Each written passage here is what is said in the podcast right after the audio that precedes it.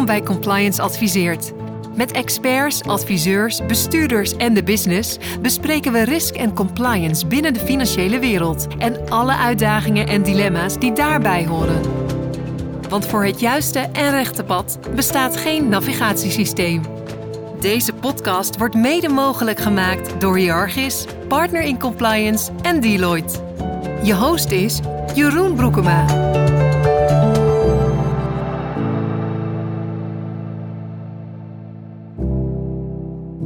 Welkom luisteraars bij een nieuwe aflevering van Compliance Adviseert. Leuk dat je luistert. Vandaag hebben we het over sancties en hoe financiële instellingen hiermee omgaan.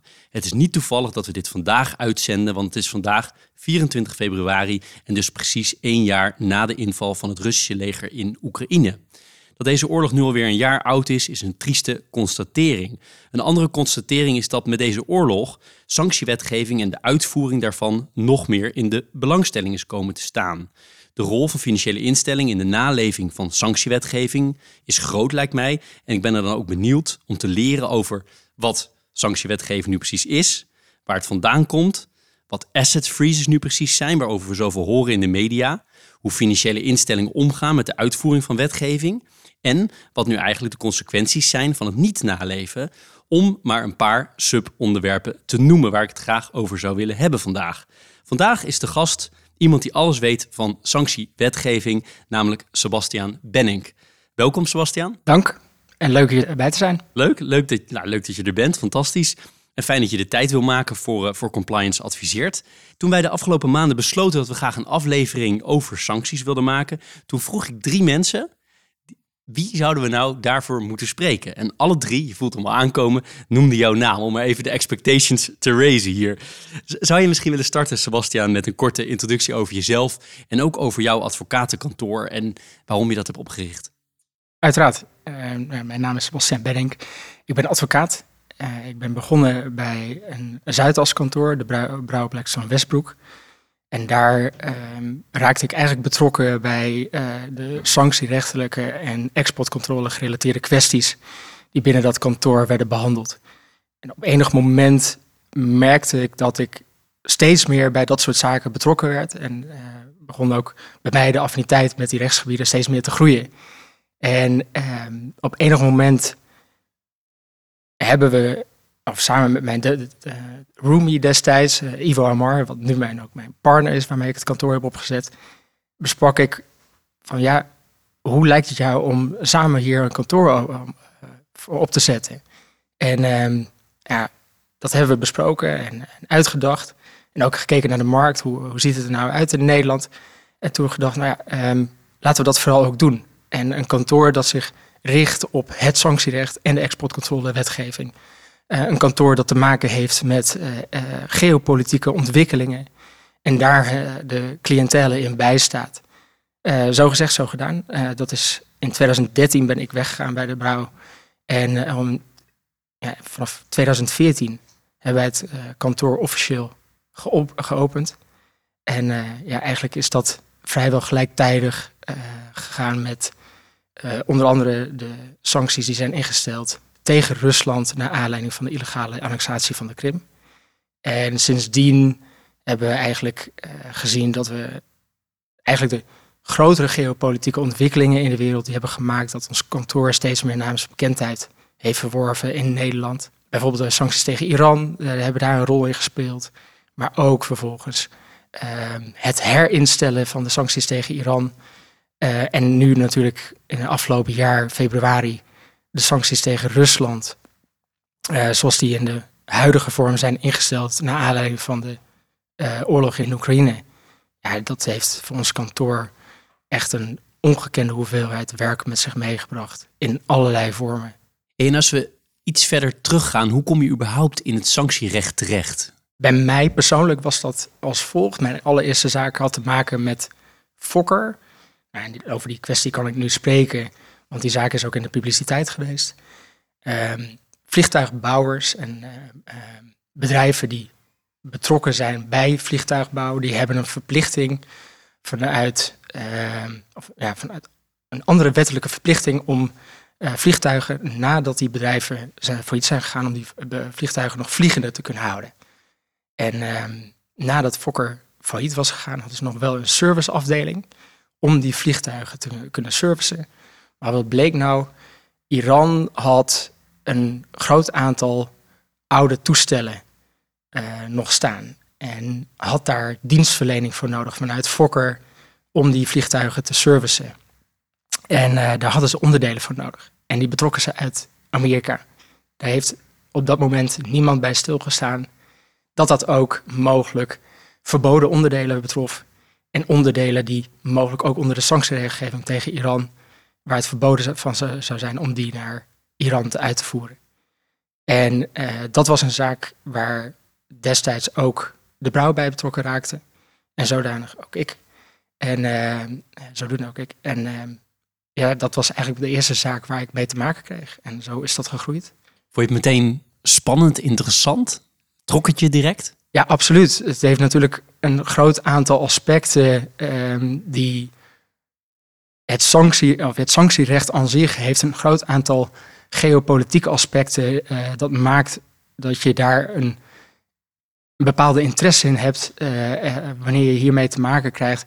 Waarvan je zegt van ja, dat maakt het werk ook uitdagend. En, en dat trok mij vanaf het begin af aan ontzettend.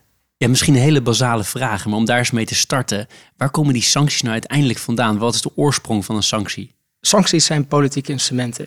En instrumenten die tot doel hebben het gedrag van een land of een groepering te sturen of te handhaven. En daarmee de internationale veiligheid en vrede uh, te kunnen herstellen, daar waar nodig. En uh, die maatregelen worden overwegend ingesteld door de Verenigde Naties, waarbij de resoluties die worden aangenomen doorwerken in de landen die lid zijn van de Verenigde Naties. Maar je ziet ook dat vanuit de Verenigde Naties er beperkingen zijn.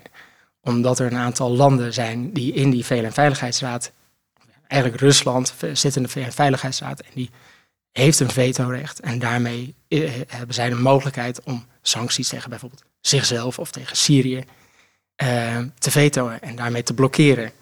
Maar ook China is, uh, daarvan is bekend dat zij sommige sancties tegenhouden en hun veto uit, uitspreken. Um, dus dat, daar, dat is eigenlijk waar sancties overwegend vandaan komen. Dan heeft Europa daarnaast een eigen sanctieregime. Waarbij zij zeggen, nou ja, goed, als de VN er nu toe, niet toe komt, om welke reden dan ook, om een sanctieregime in te stellen. En wij vinden als Europa dat wij wel nog een sanctieregime moeten instellen om die vrede en veiligheid uh, te kunnen waarborgen. Bijvoorbeeld tegen Rusland. Dan stelt Europa, Europa een eigen sanctieregime in. Maar dat kan ook op nationaal niveau. En dat zie je bijvoorbeeld vanuit Amerikaans perspectief. Um, Amerika heeft een um, zeer uitgebreid sanctie, eigen sanctie, sanctieregime, waar ook de meeste financiële instellingen wel op enige manier mee te maken hebben gehad. En waar ook vanuit die sector wel een grote vrees staat om die niet te overtreden, omdat Amerika ook heel actief handhaaft. Het, het sanctieregime dat zij instellen, dat wordt ook ontzettend actief uh, gehandhaafd. Helder, dit is een hele fijne, fijne uitleg. En kan je ook nog iets zeggen over wat de verschillende soorten op hoofdlijnen, de verschillende soorten sancties zijn? Ja, zeker. Um, grofweg onderscheiden wij twee soorten beperkende ma maatregelen. Enerzijds heb je handelssancties. Die beperken de, de, handel of de export. Dat gaat dan voornamelijk over uh, goederen en producten die voor een land van groot belang zijn. Uh, en, en, sectoren uh, van de handel waar een land ja, handel met andere landen opdrijft. En daar zien die sancties dan op. En dan wordt het verboden om bepaalde producten nog uit te voeren naar een land of te importeren vanuit een land. Afgelopen weken is natuurlijk veelvuldig in het nieuws geweest dat Nederlandse chipmakers hun chips terugzien in Russisch oorlogstuig. Nou ja, dat uh, is bijvoorbeeld een, een, voorbeeld waar handelsbeperkingen op, op, zien om die uitvoer te beperken. Het gebeurt dan, uh, het kan als, alsnog gebeuren, maar de beperkingen zien erop om die handel uh, zoveel mogelijk, zoveel als mogelijk te beperken. En anderzijds hebben we de tweede hoofdcategorie en dat zijn financiële beperkingen. En daar is de belangrijkste beperking die wij kennen de bevriezingsmaatregel, ook wel de asset freeze. waarbij eigenlijk wordt gezegd dat het je niet is toegestaan om nog langer met een partij, een individu of een entiteit direct of dan indirect te handelen. Dat komt, daar komt die beperking eigenlijk op neer. Maar het kan ook zo zijn dat, je ziet nu ook als financiële beperking, het verlenen van bepaalde betaaldiensten of het uh, verzekeren. Dat, dat zien wij ook als financiële beperkingen. Dan heb je nog een restcategorie en die kan erop zien um, dat er bijvoorbeeld bepaalde inreisverboden gelden voor bepaalde politici of een vliegverbod boven Europa.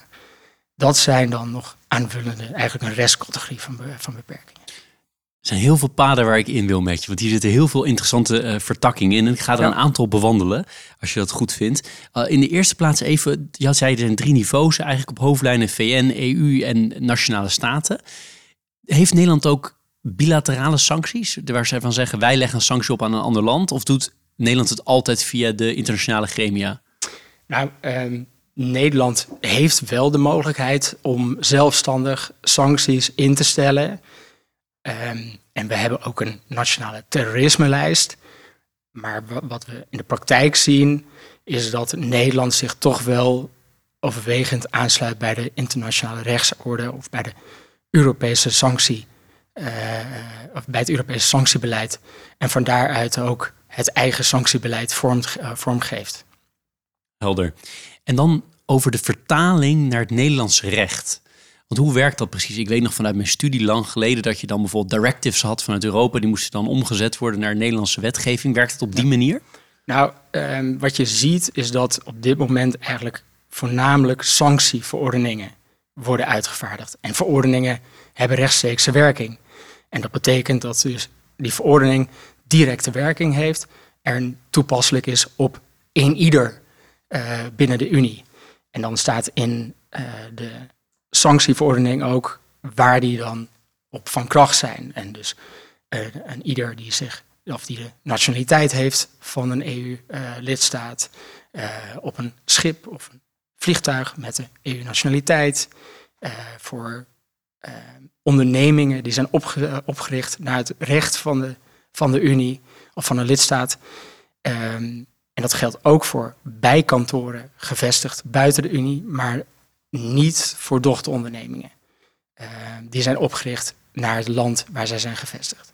Dan kan wel de moeder uh, voor bepaalde gedragingen van de dochter verantwo verantwoordelijk worden gehouden, maar dat, uh, die regelgeving is niet direct op de dochter van toepassing. Ander zijpaadje. Heb jij een beeld bij de aantallen sancties die er zijn. Dus bijvoorbeeld, hoeveel mensen zijn er nou op zo'n lijst? Hè, als je over die tweede categorie hebt waar, waar mensen eh, onder vallen. Of hoeveel soorten sancties zijn er nou eigenlijk? Heb je daar een beeld bij? Daar heb ik een beeld bij. Uh, in die zin dat uh, wij bijhouden tegen welke landen allemaal sancties worden uitgevaardigd. Hoeveel mensen er op de verschillende lijsten staan opgenomen, dat houd ik. Daar heb ik niet een beeld bij, behalve voor wat betreft Rusland. Uh, met name omdat dat nu ook zoveel in de publiciteit is geweest. Daar gaat het om bijna 1400 individuen en 171 entiteiten. In de praktijk zie je dat dat de hoeveelheid eh, bedrijven en entiteiten waar de beperkingen tegen van kracht zijn, dat het veel meer is. Omdat de beperking natuurlijk direct geldt tegen die individuen en entiteiten waar de beperking tegen van kracht is verklaard. Maar de asset freeze bepaalt ook dat bedrijven die voor 50% eigendom zijn van een gesanctioneerde entiteit, dat die ook vallen onder de geldende beperking. Daarmee is het aantal partijen dat, waar de beperking op van kracht is in de praktijk een veelvoud van het aantal partijen dat op de lijst staat opgenomen. Wat betreft de cijfers die je noemt voor Rusland, eh, zullen we erbij vermelden dat we dit opnemen op 13 februari. Want uh, nou ja, we zenden het uit, zoals gezegd, op 24 uh, februari, maar dan kan het alweer weer anders liggen. Wat zijn nou typische landen die met sanctiewetgeving te maken hebben vanuit de Europese Unie bijvoorbeeld? Ik denk zelf aan Rusland uiteraard, misschien Noord-Korea, dat, dat soort landen. Wat voor soort landen denk jij nog meer aan? Syrië, is een land waar uh, ja, breed sanctieregime ook nog uh, tegen van kracht is. Tegen Iran, maar ook tegen een aantal Afrikaanse landen waar nog beperkingen tegen zijn ingesteld. Er zijn vanuit Europa is een beperkte regime van kracht tegen Venezuela. Dat regime tegen Venezuela is vanuit Amerika weer zeer uitgebreid. Maar vanuit Europees perspectief is dat relatief beperkt. Maar ook tegen ehm, bepaalde Chinese partijen geldt onder de EU Human Rights Sanctions uh, een uh, aantal beperkingen tegen Chinese partijen die zijn betrokken bij de mensenrechten schendingen tegen onder andere de Oeigoeren. En dat maakt dat je in die zin China zou kunnen uh, kwalificeren als een land waar ook sancties tegen gelden, maar niet een land waar een EU-China-sanctieregime tegen van kracht is.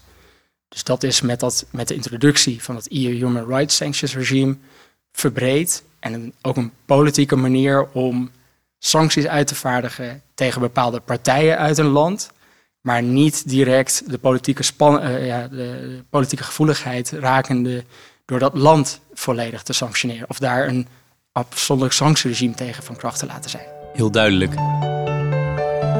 Dit is Compliance Adviseert. Wilde ik het met je hebben over communicatie? Hè? Want ik kan me voorstellen, we gaan het straks nog hebben over de financiële instellingen. Maar hoe kom ik er nou als MKB'er achter dat er weer een nieuwe sanctie is uitgevaardigd of dat er weer nieuwe personen zijn toegevoegd aan een lijst? Hoe werkt die communicatie door in de samenleving? En dat is voor heel veel bedrijven uh, een heel lastige manier om dat bij te houden. Uh, sancties uh, worden op voorstel van de commissie door de Raad uh, bij unanimiteit worden die aangenomen. Um, waarbij de sancties eigenlijk vanaf het moment dat die worden gepubliceerd van kracht worden geacht. En om, dat, om die publicatie bij te houden, daarvoor moet je eigenlijk in de materie zelf zitten. Terwijl de regelgeving rule-based is. En wat betekent dat bedrijven heel scherp uh, of worden geacht scherp te zijn op welke wetgeving op hen van toepassing is. Want een overtreding van sanctierecht mag niet risk-based approach worden benaderd. Je bent of in overtreding van een sanctieregel of, of niet. Dus als jij om handelt met een land waar sancties tegen gelden, dan wordt er ook van jou verwacht dat jij die regelgeving geldende tegen het land hebt doorgenomen en bekend bent met wat op jou, op jouw transactie van kracht is. Het is ongelooflijk ingewikkeld, want ik denk ook meteen aan die hele extraterritorial reach van vooral van de Verenigde Staten, die natuurlijk enorm sterke uh, juridische kracht heeft wereldwijd. Ik noem een voorbeeld. Ik heb mijn bedrijf hier in Nederland, maar misschien heb je een financiële holding in Maryland of zo. Een, een klein bijholdingje, waardoor je wel opeens helemaal onder de Amerikaanse uh, sanctiewetgeving zou kunnen vallen, wellicht. Dan moet ik oppassen wat ik zeg bij een advocaat, of het helemaal klopt wat ik zeg. Maar met andere woorden, als ik iets in Amerika doe, val ik al heel snel onder de Amerikaanse sanctiewetgeving. Die uitspraak durf ik in ieder geval aan. Dan moet je allemaal maar in de gaten houden. Dus van meerdere landen ook nog. Dat is inderdaad, dat, dat klopt. En dat vergt van bedrijven steeds meer voor wat betreft hun compliance en, hun, um, en de druk die op bedrijven ligt, en met name ook op financiële instellingen, om bekend te zijn met die wetgeving, met de veranderingen in die wetgeving. Te weten wat is op welke transactie van toepassing en hoe dat eh, te benaderen. Ik zou een voorbeeld geven uit de praktijk waar wij mee te maken hebben gehad. Uh, dat was een uh, eenmansbedrijf, of want was een, een kleiner bedrijf dat voor een geringe transactie handelde met een universiteit in Iran. En bij het controleren van uh, de sanctielijsten werd voorafgaande uh, het handboek Iran geraadpleegd door uh, dit bedrijf. Dit bedrijf in de omvang van de transactie maakte dat, dat het bedrijf voor wat betreft de compliance niet de middelen heeft om ook nog eens afzonderlijk iets van een adviseur of een sanctierechtsspecialist in te schakelen. Um, het bedrijf controleert het handboek Iran. En daarin staat een link opgenomen naar een, een verouderde sanctielijst. heb je het over het handboek van de overheid, van de Rijksoverheid. Exact. En ehm, wat blijkt, blijkt dat het handboek is al langere tijd niet meer ehm, geüpdate. En niet meer conform de nieuwste sanctielijsten gepubliceerd. Het bedrijf controleert die lijst. Op die lijst staat deze specifieke universiteit, op die verouderde lijst staat de universiteit nog niet opgenomen. Dat bedrijf besluit daarop te handelen. Die heeft ook uh, de omvang van de transactie, volgens mij was dat 500 euro. Uh, ging om een heel klein, bedrag. Uh, besluit daarop te handelen. Overtreedt daarmee de wetgeving en wordt strafrechtelijk vervolgd. Want op de meest recente sanctielijst staat die universiteit wel opgenomen. En dat geeft dan weer, maar weer aan wat, het, wat deze regelgeving aan complexiteit meebrengt voor bedrijven om dat bij te houden, te controleren en zich bewust te zijn van wat is op mij van toepassing, welke lijsten controleer ik. Maar het gaat toch onvermijdelijk heel veel mis, of niet? Ja, dat er zijn natuurlijk geen cijfers van bekend, lijkt mij. Als het, uh, hè, want dan zou het ook, als de cijfers bekend zijn, zijn ze ook bekend bij de overheid. Dus moeten ze toch op handelen, omdat jij al duidelijk op aangegeven het is rule-based. Maar dat moet heel vaak misgaan, toch? Ja, dat, dat zie je eh, inderdaad ook. Dat er, heel, dat er sprake is van heel veel incidenten. En sommige incidenten zijn verklaarbaar. En daar is een heel logische uitleg voor. Bijvoorbeeld een, een kleiner bedrijf wat denkt van nou, ik mag uitgaan op datgene wat de overheid mij ter beschikking stelt. Uh, ik controleer dat handboek, maar dat blijkt een verouderde lijst te zijn op, opgenomen. Ja, dan, die uitleg is heel logisch. Maar daar kijkt, ook in dit geval, keek een rechter daar toch ook wel anders naar. Die zei van ja, u bent een professioneel handelend bedrijf. U bent al meer dan twintig jaar handelend. En u bent dus verplicht bekend te zijn met de wetgeving die op u van, van kracht is. En omdat het dus rule-based is, hebt u daarmee de wetgeving overtreden. Ik kan me voorstellen, waar ik aan moet denken, is nu ook met die verschrikkelijke aardbeving in Turkije, Syrië, dat er heel veel bedrijven zijn die denken, ik ga even Syrië helpen uh, met humanitaire hulp, maar dan mag het misschien helemaal niet. Het zou heel goed kunnen dat er sprake zou zijn van handel met mogelijk gesanctioneerde landen. Maar wat je wel veel ziet ook in uh, sanctieregelgeving, dat er nog wel uitzonderingen worden gemaakt voor het leveren van bepaalde humanitaire goederen. En dat daarvoor nog wel uitzonderingen worden gemaakt. Uh, maar onder som, sommige sanctieregelgeving, en dat is ook de manier waarop sanctieregelgeving af en toe tot stand komt, wordt daar niet altijd direct rekening mee gehouden. En het kan dus ook voorkomen dat zo'n bepaling daar niet in staat opgenomen. Voordat we naar de financiële instellingen gaan, waar ik uiteraard eh, heel benieuwd eh, naar ben, nog die asset freeze. Ik heb het al aangekondigd in de inleiding. Jij hebt het al benoemd, dus nu moeten we het er echt even over gaan hebben. Want wat is het nu precies? De bevriezingsmaatregel is eigenlijk de meest vergaande beperkende maatregel die we onder sanctieregelgeving kennen. En bestaat eigenlijk uit een verbod en een gebod. Een verbod om te goede of economische middelen direct dan wel indirect ter beschikking te stellen aan gesanctioneerde partijen. En een gebod om te goede of economische middelen toebehorende direct dan wel indirect aan een gesanctioneerde partij om die te bevriezen. En dat betekent eigenlijk in de praktijk dat je gehouden bent om te goede die op bijvoorbeeld een bankrekening van een gesanctioneerde partij worden gehouden, om die als bank of als financiële instelling, om die te bevriezen. En daarvan wordt dan eigenlijk de, de uitkomst daarvan is dat degene van wie die bankrekening is, niet meer bij die tegoeden kan. Je mag ze ook niet teruggeven. Dan ben je namelijk in overtreding van die regelgeving. Als het gaat over de frozen assets, die staan dus op de balans van zo'n financiële instelling. Heb jij, heb jij een manier om ons uit te leggen hoe dat nou precies werkt? Want moet er bijvoorbeeld wel rente betaald worden? Moeten er bepaalde onderdelen uit het contract wel nog uitgevoerd worden conform? Of is er echt, mag er helemaal niets meer gebeuren? In principe is het zo dat de asset freeze maakt dat je niets meer ter beschikking mag stellen aan de gesanctioneerde individu. Je mag geen tegoeden ter beschikking stellen aan een gesanctioneerde partij en ook geen economische middelen. Um, dus eigenlijk in feite mag je niets meer ter beschikking stellen. En ook diensten vallen daaronder.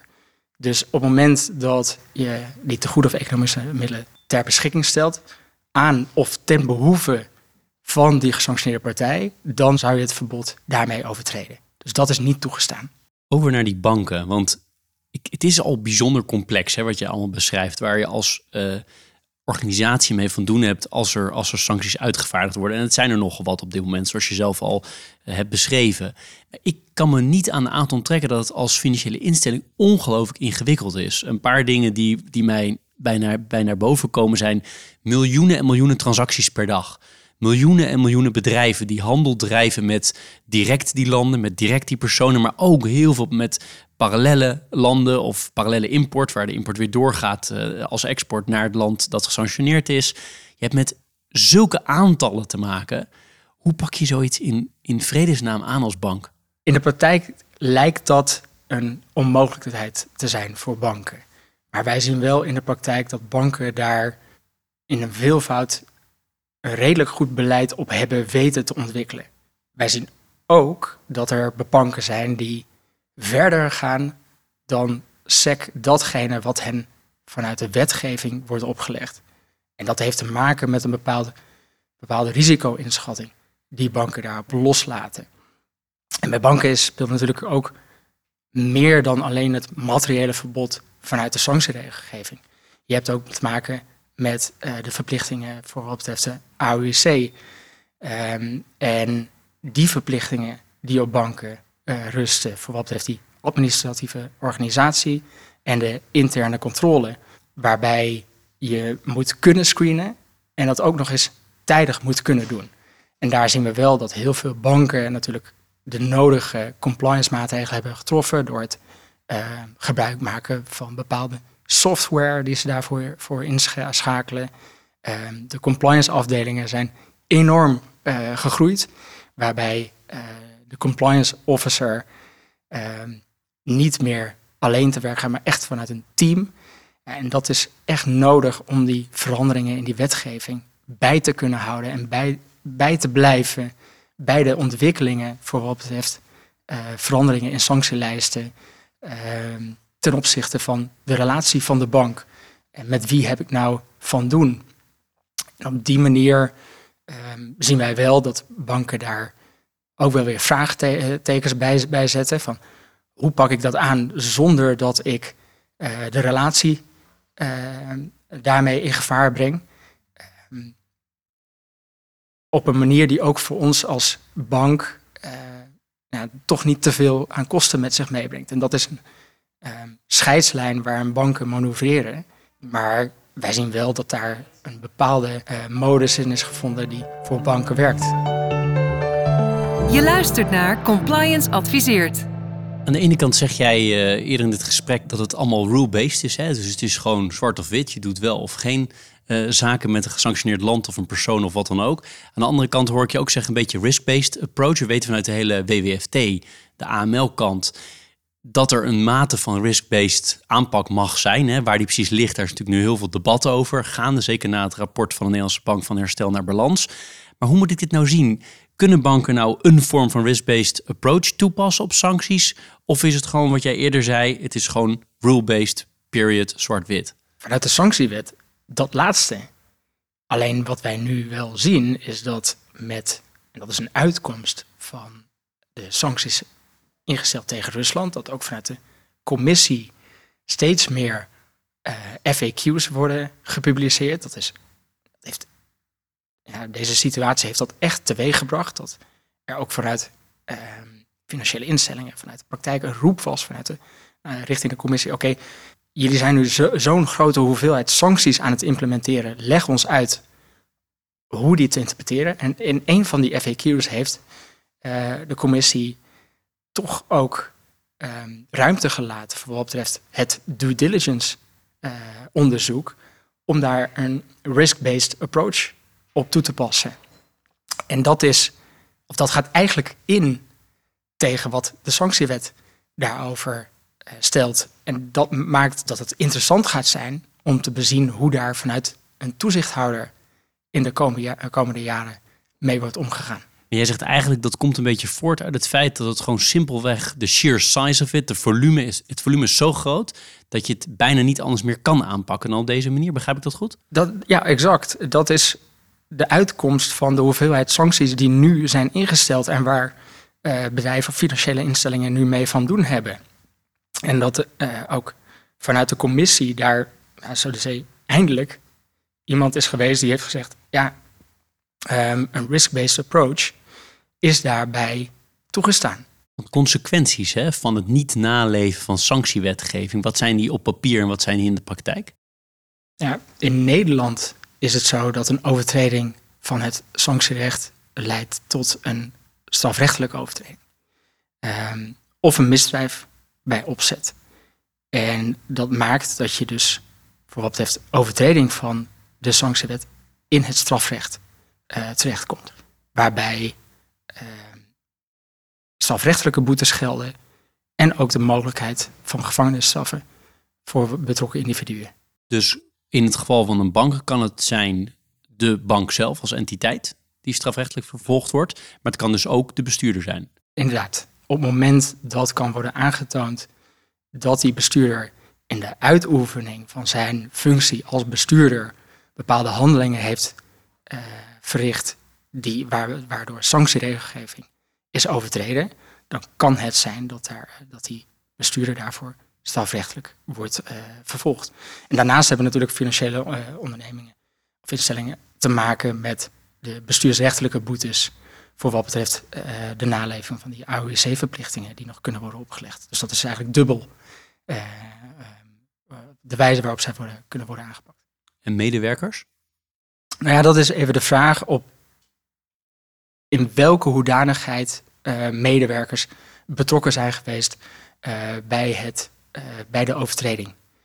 En of dat is gebeurd in de hoedanigheid van hun functie, uh, of zij daar ook willens en wetens bij betrokken zijn geweest. En of daar de medewerker ook daadwerkelijk als uh, degene kan worden aangewezen die wordt vervolgd.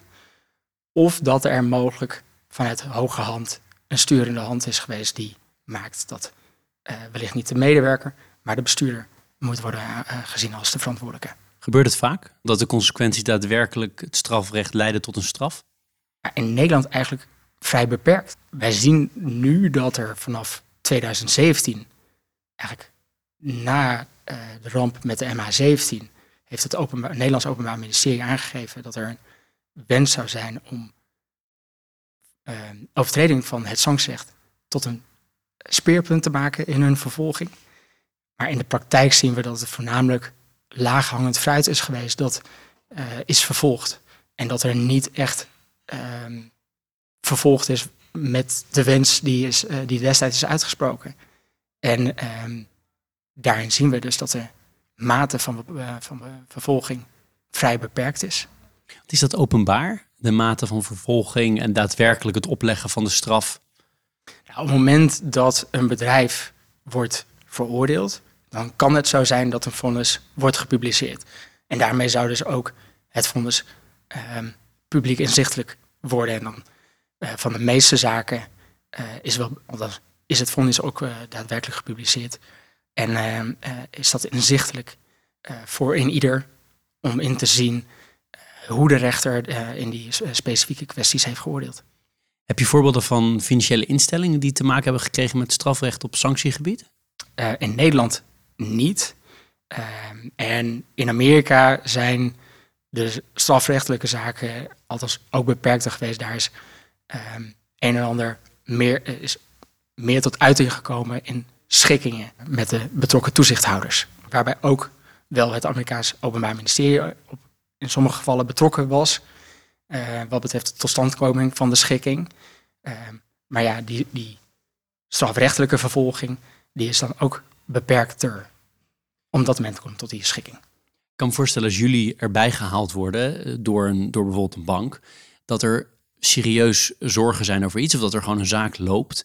Merk jij dat de zorgen vanuit de top van de banken toegenomen zijn dat ze daadwerkelijk strafrechtelijk worden aangepakt hierop? Worden ook ingeschakeld door banken om hen te helpen uh, bij het inrichten van hun compliance-beleid. En daar ligt wel een bepaalde vrees aan ten grondslag voor wat betreft mogelijke overtreding van, uh, van het sanctierecht, omdat het sanctierecht zo in ontwikkeling is geweest in de afgelopen jaren. En daar, ehm, ook wanneer we met de bestuurders spreken, komt een en ander wel ter sprake voor wat betreft uh, de mogelijkheden van strafrechtelijke vervolging. En dat zal ongetwijfeld in de bestuurskamers wel meespelen. Alleen het is niet de enige reden waarom banken bij ons uh, terechtkomen. En gelukkig maar, want uh, dan kunnen we nog een stap voor zijn en hen helpen uit die situatie te blijven. Ja, want ik kan me voorstellen dat het Openbaar Ministerie ook niet helemaal losstaat van het politieke gevoel in de samenleving als het gaat om Rusland, waar natuurlijk eh, als voorbeeld te nemen, dat ze op een bepaald moment ook wel inderdaad zullen zeggen, we gaan hier meer op handhaven, niet alleen financiële instellingen, maar ook bij bedrijven, om ook te laten zien dat die sanctiewetgeving daadwerkelijk tanden heeft. Want laten we wel zijn, als je nooit echt tot een veroordeling komt, dan is het toch ook langzamerhand wordt de wetgeving iets minder krachtig. Daar is ook wel heel veel kritiek op geweest. Hè? Ehm, het handhaven van de sancties tegen Rusland. En ik meen dat voor de kerst het Openbaar Ministerie ook nog naar buiten is gekomen met een aantal zaken waar strafrechtelijke onderzoeken naar zouden, uh, uh, zouden plaatsvinden. Maar of het tot daar ook daadwerkelijk tot strafvervolging zal leiden, dat moet nog maar blijken.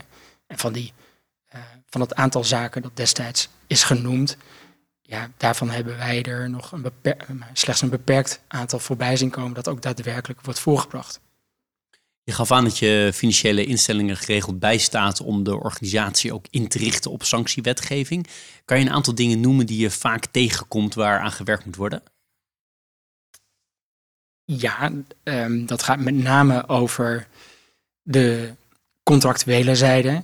Um, welke bepalingen spreek je af met relatie van de bank of op het gebied van sanctierecht, maar ook voor wat betreft het beoordelen van screeningsresultaten.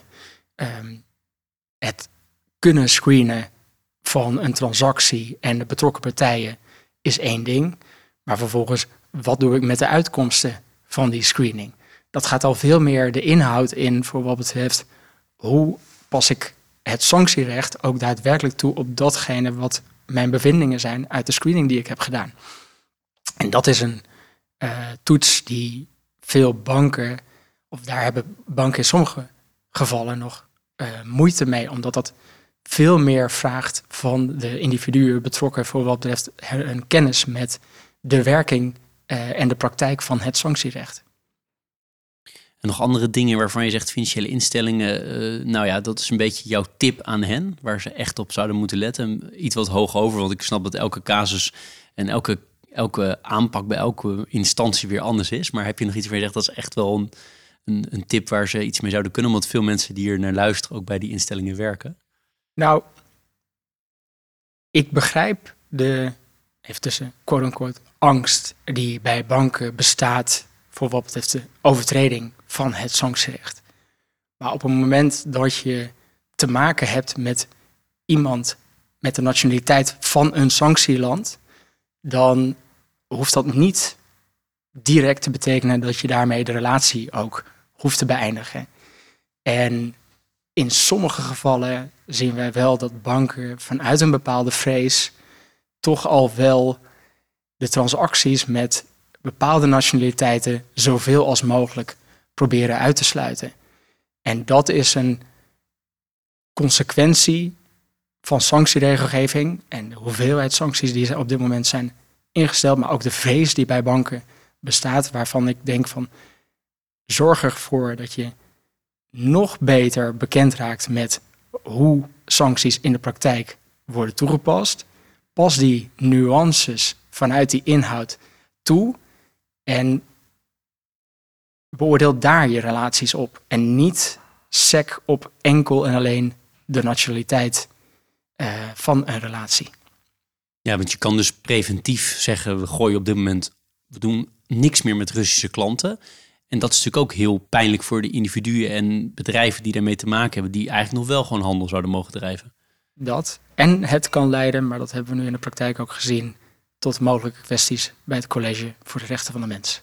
Waarbij wordt gesproken van discriminatie tegen mensen met bijvoorbeeld de Wit-Russische of de Russische nationaliteit. En hoewel het college geen rechtbank is, is een ehm, oordeel van dat college ehm, toch niet iets wat uh, heel ehm, fijn afstraalt op uh, de betrokken partijen. Nee, en een opmaat naar een rechtsgang neem ik aan. Dat, dat, dat zou een consequentie kunnen zijn, want uh, een betrokken individu of partij kan vervolgens, of die kan, dat kan, kunnen ze vervolgens sowieso, maar dat, dan staan ze sterker, een civiele procedure instellen Waarmee wordt gezegd, nou, zie hier, het college van de, voor de rechten van de mensen heeft al geoordeeld dat er sprake is van onderscheid. En daarmee zich ook kunnen wenden tot de rechter en daar een oordeel van vragen. Dit is Compliance Adviseert. Ik heb je eerder uh, vandaag een vraag gesteld over communicatie in de samenleving. Ik ben ook wel benieuwd naar hoe jij kijkt. Het is natuurlijk niet echt per se een, een vraag voor een advocaat wellicht, maar communicatie in zo'n financiële instelling is, lijkt me ook cruciaal. Hè? Als je 20, 30, 50.000 medewerkers hebt, allemaal ook uh, first line medewerkers die direct met klanten communiceren, die moet je ook allemaal dus meekrijgen in nou ja, die, het signaleren van de juiste signalen. En daarin dan weer niet doorslaan, waar we het net over hadden, maar tegelijkertijd wel aan de bel trekken en naar je compliance officer gaan op het moment dat je iets aantreft waar je denkt, dit zou wel eens tegen de sanctiewetgeving in kunnen gaan. Hoe heb je daar Zie je daar, jij ziet natuurlijk heel veel binnen die, binnen die financiële instellingen. Heb je daar beeld bij wat nou goed werkt om, om grote aantallen mensen erin mee te krijgen? Wat wij eigenlijk vanuit kantoor ook heel veel adviseren is top-down management van het bepalen van je beleid. Zorg dat, het, dat de top van je instelling, dat die bekend is met het beleid dat je wilt voeren en dat je dat ook uitstraalt uh, naar beneden toe. Um, Geef die uitleg waar je vandaan komt. Uh, maak duidelijk waarom, die, uh, waarom naleving van sanctieregelgeving zo belangrijk is voor de instelling. Maar zorg er ook voor dat men daar niet in doorslaat en ervoor zorgt dat men de nuance blijft toepassen. Um, want het gaat wel om de relaties van de bank of van de instelling. En dat maakt um, het toch ook wel van belang om die zijde niet uit het oog te verliezen. We hebben nu te maken met een oorlog die al een jaar uh, voortduurt. Er worden sanctiepakketten op sanctiepakketten samengesteld. Uh, er komt steeds meer bij. Ik denk niet dat het nu, uh, nou, dat het einde al in zicht is. Als ik dat zo een beetje van de, van de zijlijn bekijk, is het uiteindelijk niet gewoon veel duidelijker voor de samenleving. Je mag gewoon niet meer, niks meer met Rusland doen. Dat zou de meeste duidelijkheid scheppen, inderdaad. De andere kant daarvan is dat je mogelijk het volk, het Russische volk, nog meer Poetins kant opdrijft. En dat je juist een averechts effect uh, bewerkstelligt. Want sancties, en dat is in een veelvoud van de regimes het geval, raken overwegend ook de mensen van het land zelf. En op het moment dat die sancties zo'n impact hebben op het dagelijks leven van een burger, dat die burger denkt van ja, misschien ben ik het niet helemaal eens met, mij, met het regime dat uh, mijn land bestuurt. Maar wat deze sancties nu voor een impact hebben op mijn dagelijkse leven, dat dat omslaat in een steun aan het regime. En dat zou je met een volledig en helder uh, verbod op het handelen met Rusland mogelijk bewerkstelligen. En dat wil je niet bewerkstelligen. Je wilt het regime raken. Je wilt diegene verantwoordelijk voor deze oorlog, voor de malaise waar we ons nu bevinden, die wil je bestraffen. En um, daar, daar wil je de sancties op richten. Je wilt niet de burger die hier van afstaat en die misschien het helemaal niet eens is met Poetin, maar zich niet durft uit te spreken tegen dat regime, die wil je eigenlijk zo min mogelijk uh, proberen te raken.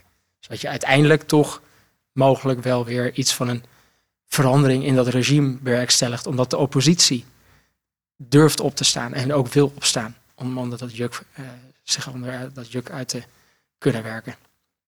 Je maakt een hele mooie brug naar iets waar ik het zo op het einde van deze podcast met je over wil hebben. En ik weet dat dat gevaarlijk is om jou te vragen, want het is niet jouw specialisme, lijkt mij.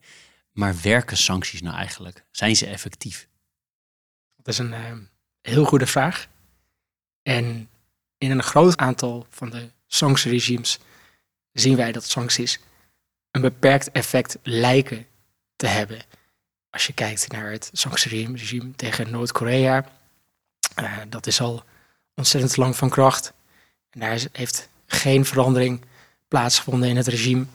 De sancties tegen Iran, uh, al dan niet in de huidige vorm, hebben ook niet de verandering tot stand gebracht die we hadden gehoopt. En in die zin zou je kunnen zeggen, sancties zijn misschien niet zo effectief als we dat we zouden hopen. Alleen de vraag die ik me dan altijd stel, wat is ons alternatief? Politieke gesprekken met dit, uh, dit soort regimes hebben weinig tot helemaal geen effect. En het alternatief, dat is wellicht toch uh, een land de oorlog te, te verklaren. En dat is ook een kant waar je wellicht niet op wilt. Dus het instellen van gerichte sancties en het lange termijn effect, wat je, waarvan je hoopt dat dat toch op enige wijze een verandering tot, tot stand kan brengen, daarvan denk ik van ja, dat heeft wel een effect in die zin dat we niet de alternatieven hoeven te overwegen. Mooi verwoord. Tot slot nog twee vragen. De eerste is, als je nou als compliance manager of werkzaam in die compliance kolom van de, van de banken of de financiële instellingen werkt, wat zijn nou bronnen waarvan jij zegt, daar zou je toe kunnen wenden om veel meer te leren hierover, als je er veel meer over wil weten? Zonder direct ons kantoor aan te eh, gaan prijzen. Uh, nee, ik vind zelf dat de huidige FAQ's van de commissie veel meer inzicht geven in hoe sancties uh, te interpreteren en hoe die in de praktijk toe te passen. Er zijn een aantal websites die worden gepubliceerd. Uh, eh, EU Sanctions Blog, EU Sanctions Map, uh, gepubliceerd de, door de EU, die zeer goed als bron functioneren. Een andere bron die ik persoonlijk ook veelvuldig raadpleeg is World ECR. Dat is een vakblad dat digitaal wordt gepubliceerd en waarvan ik kan aangeven, of in ieder geval uit de praktijk kan aangeven, dat de inhoud die daarin staat wel van dusdanige aard is uh, dat je daarop kan bouwen. Laatste vraag, eh, Sebastian. Super interessant tot op heden. Ik ga je daar ook zo voor, uh, voor bedanken. Maar mijn laatste vraag is: heb jij nog iets waarvan je zegt, Jeroen, we hebben dit nog niet behandeld, of hier wil ik toch nog even extra aandacht voor vragen? Wat sowieso aangehaald zou moeten worden, is dat we stilstaan bij dat we nu een jaar te maken hebben met deze situatie, met deze ellende die veroorzaakt is door een individu in Rusland waar terecht uh, sancties tegen zijn ingesteld. En waarvan ik oprecht ook de wens zou willen uitspreken dat we daar heel snel tot een situatie komen die leidt tot minder sancties. Want zou betekenen dat dit conflict hopelijk binnenkort tot een einde wordt gebracht. En dat is misschien gek om uh, uit te spreken vanuit een uh, sanctieadvocaat, maar dat is meer vanuit de persoon. Waar ik, ik hoop uh, dat we heel snel kunnen overgaan tot een situatie waarin het Rusland-sanctieregime wordt afgezwakt. Want dat zou de situatie um, ja, weer normaliseren kan het niet meer met je eens zijn uh, tegen het einde van deze podcast. Sebastian, heel veel dank voor alle tijd die je genomen hebt voor uh, Compliance Adviseert en voor je rustige manier van uitleggen en mij en daarmee de luisteraar mee te nemen in dit hele speelveld rondom uh, sanctiewetgeving. Ik wijs er nu naar, kunnen luisteraars niet zien, maar ik heb een cadeautje voor je als bedankje voor al die tijd die je erin gestoken hebt. Nogmaals, heel veel dank. Dank en graag gedaan uiteraard. Je luisterde naar Compliance Adviseert deze podcast werd mede mogelijk gemaakt door Hierarchis, Partner in Compliance en Deloitte. Meer weten of een reactie achterlaten? Dat kan op onze LinkedIn. Als je ons daar volgt, ben je bovendien altijd op de hoogte van nieuwe afleveringen. Natuurlijk zijn we je zeer dankbaar als je een review achterlaat en meer mensen vertelt over deze podcast. Vergeet ook niet te kijken naar de andere podcasts op ons kanaal. Er zit vast iets tussen dat je aanspreekt. Bedankt voor het luisteren.